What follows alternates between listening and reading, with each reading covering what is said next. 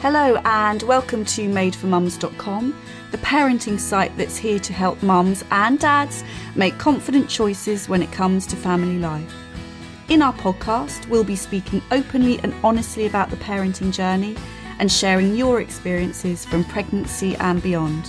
My name's Tara, I'm a journalist here at Made for Mums, where our aim is to entertain, inform, reassure, and put a smile on your possibly quite sleep deprived faces too. Above all, we want you to know you're not alone in this big, exciting, sometimes scary adventure of bringing up a little human, and to remind you that you're doing a fantastic job.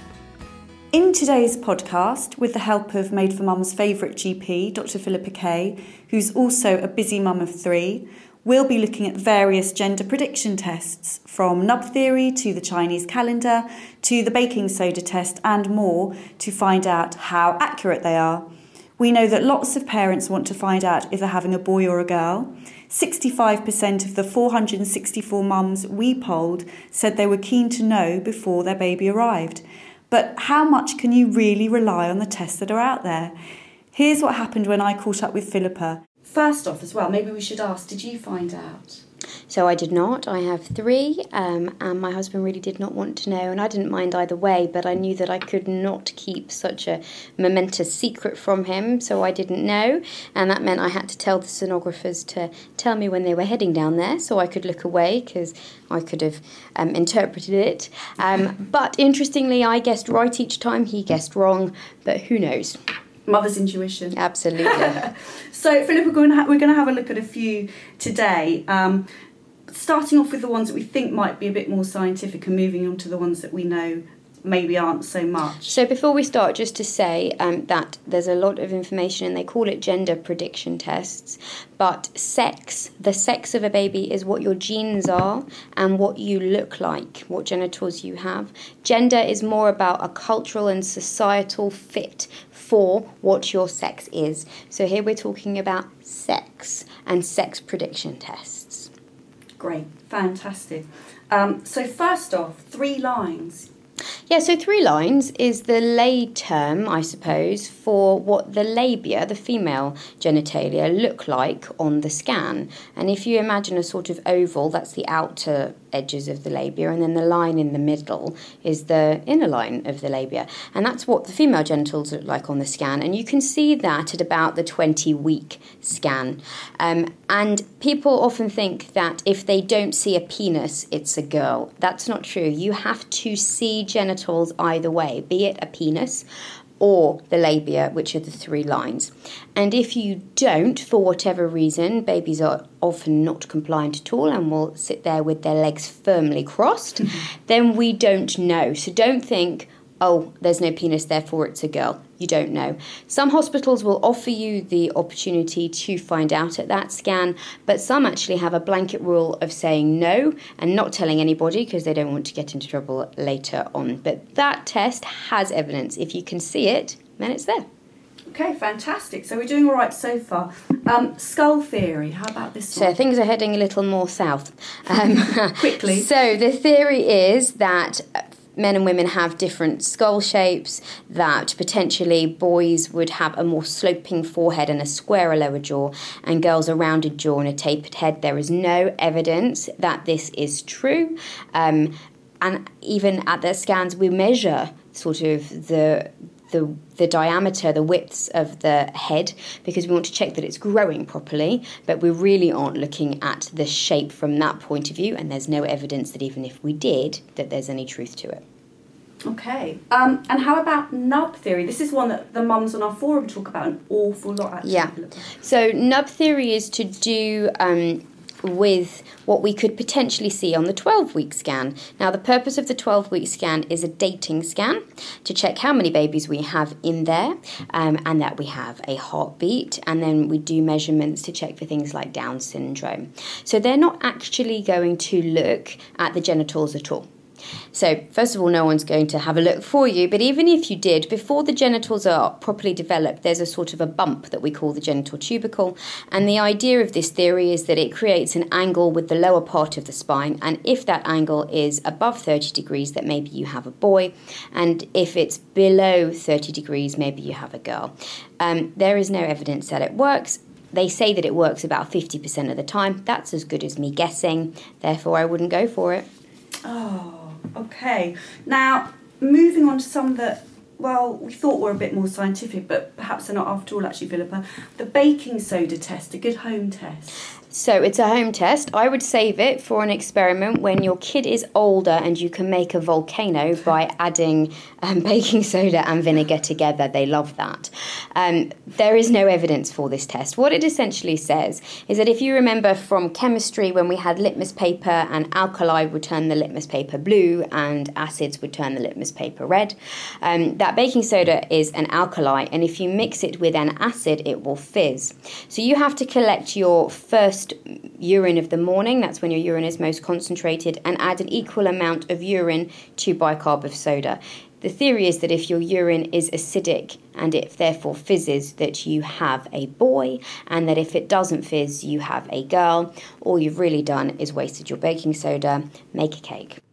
So the linea nigra is the dark line that you get um, often between the pelvis and the belly button, um, and it tends to come up later in pregnancy. And the saying is that if you have it up to your belly button, it's a girl. If you have it above your belly button, it's a boy.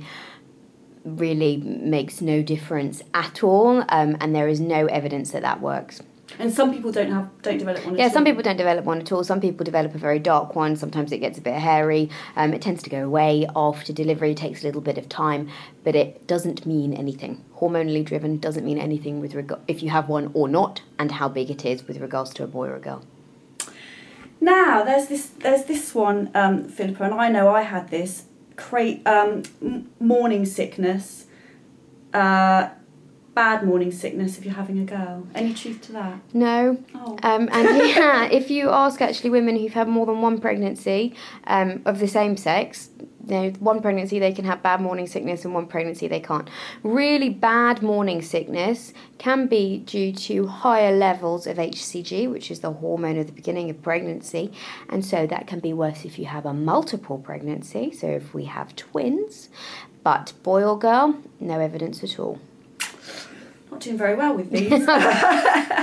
um, sweet versus savoury cravings. A sweet Okay. tooth is a girl, right? Yeah, so the the old wives' tale is that a sweet tooth is a girl and that a savoury one is a boy. I spent the first three months of all of my pregnancies eating hula hoops and ginger nuts to counteract the sickness. So one salty, one sweet. Um, no evidence for that one either. Um, just look after yourselves. If you're craving nine oranges, I have no problem with you eating that. If you're craving 17 cream cakes a day, be careful, just because we know that actually for that first trimester, you don't need any more calories than normal. and absolutely, and unfortunately, you know, the weight gain that you do gain, um, that is fat as opposed to breasts and tissue and baby, etc., etc. We all know it's not that easy to lose, and for health reasons, we want to. Um, so, just whilst I'm more than happy for you to give in to your cravings, just watch the amount that you're eating because you can't eat for two anymore. Sorry. Man. Right, Philippa, we're going to move on to some that I think might be even less promising than the ones we've already Yeah. talked about. Chinese prediction chart. You know this Yes. one, right? right? So I looked this one up, and the internet proudly said 50% accurate. Remember, I said that's as good as a guess. So this is a chart that was found in a tomb in Beijing, and you put in the month of, the, of conception um, and age, and it predicts whether or not it's a boy or a girl. As good as guessing. So no evidence for that one. Um, and then people talk about the pendulum test, um, which is where you take a ring on a piece of string and you hold it over the bump. And if the ring moves in a circular motion, supposedly you have a girl, and side to side you have a boy. Again, no. We saw Jools Oliver's mother-in-law doing this one, Philippa. Yeah. Yeah. No. How many of us can hold our hands completely and utterly still? Um, I don't know. If there isn't evidence for that one. And finally, how you look. There's this idea that if you're looking good, it's a girl, and if, if it's a if you get the acne and the dull dull skin, it's a boy.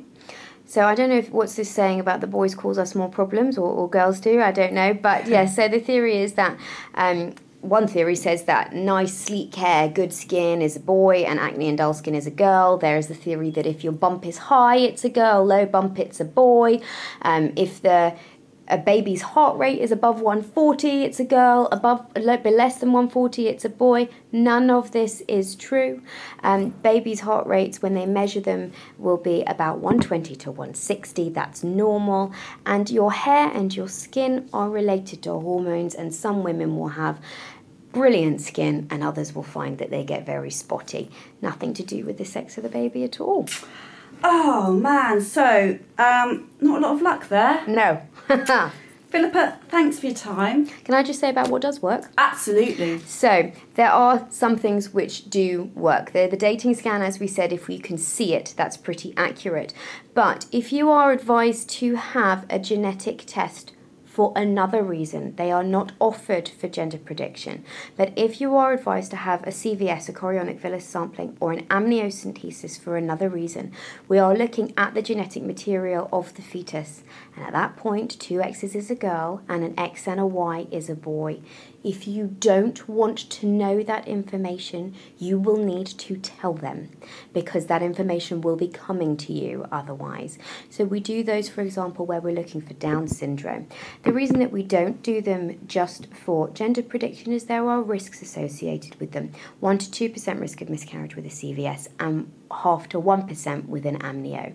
So, they are done if we are looking for more serious medical conditions, but they are reliable. Brilliant. Philippa, that's fantastic. Thank you so much. And if you're interested in finding out more about um, gender prediction tests, we've got an article on the Made for Mum site called Boy or Girl 28 Signs During Pregnancy. Uh, be sure to check it out, although. It's not very accurate. I was going to say, from what we've gathered from Philippa. But there's of, no harm in having a bit of fun. Exactly. Fantastic. Thank you, Philippa. Thanks for listening to our Made for Mums podcast. If it's brought up any issues or questions for you, please do check out our website where you'll find loads of helpful info. You can also join in the chat on our forum and be part of our social media community on Facebook and Instagram, as well as meeting up with us face to face at the baby show across the UK. For now, stay cool, stay calm, and we hope you'll tune in for more.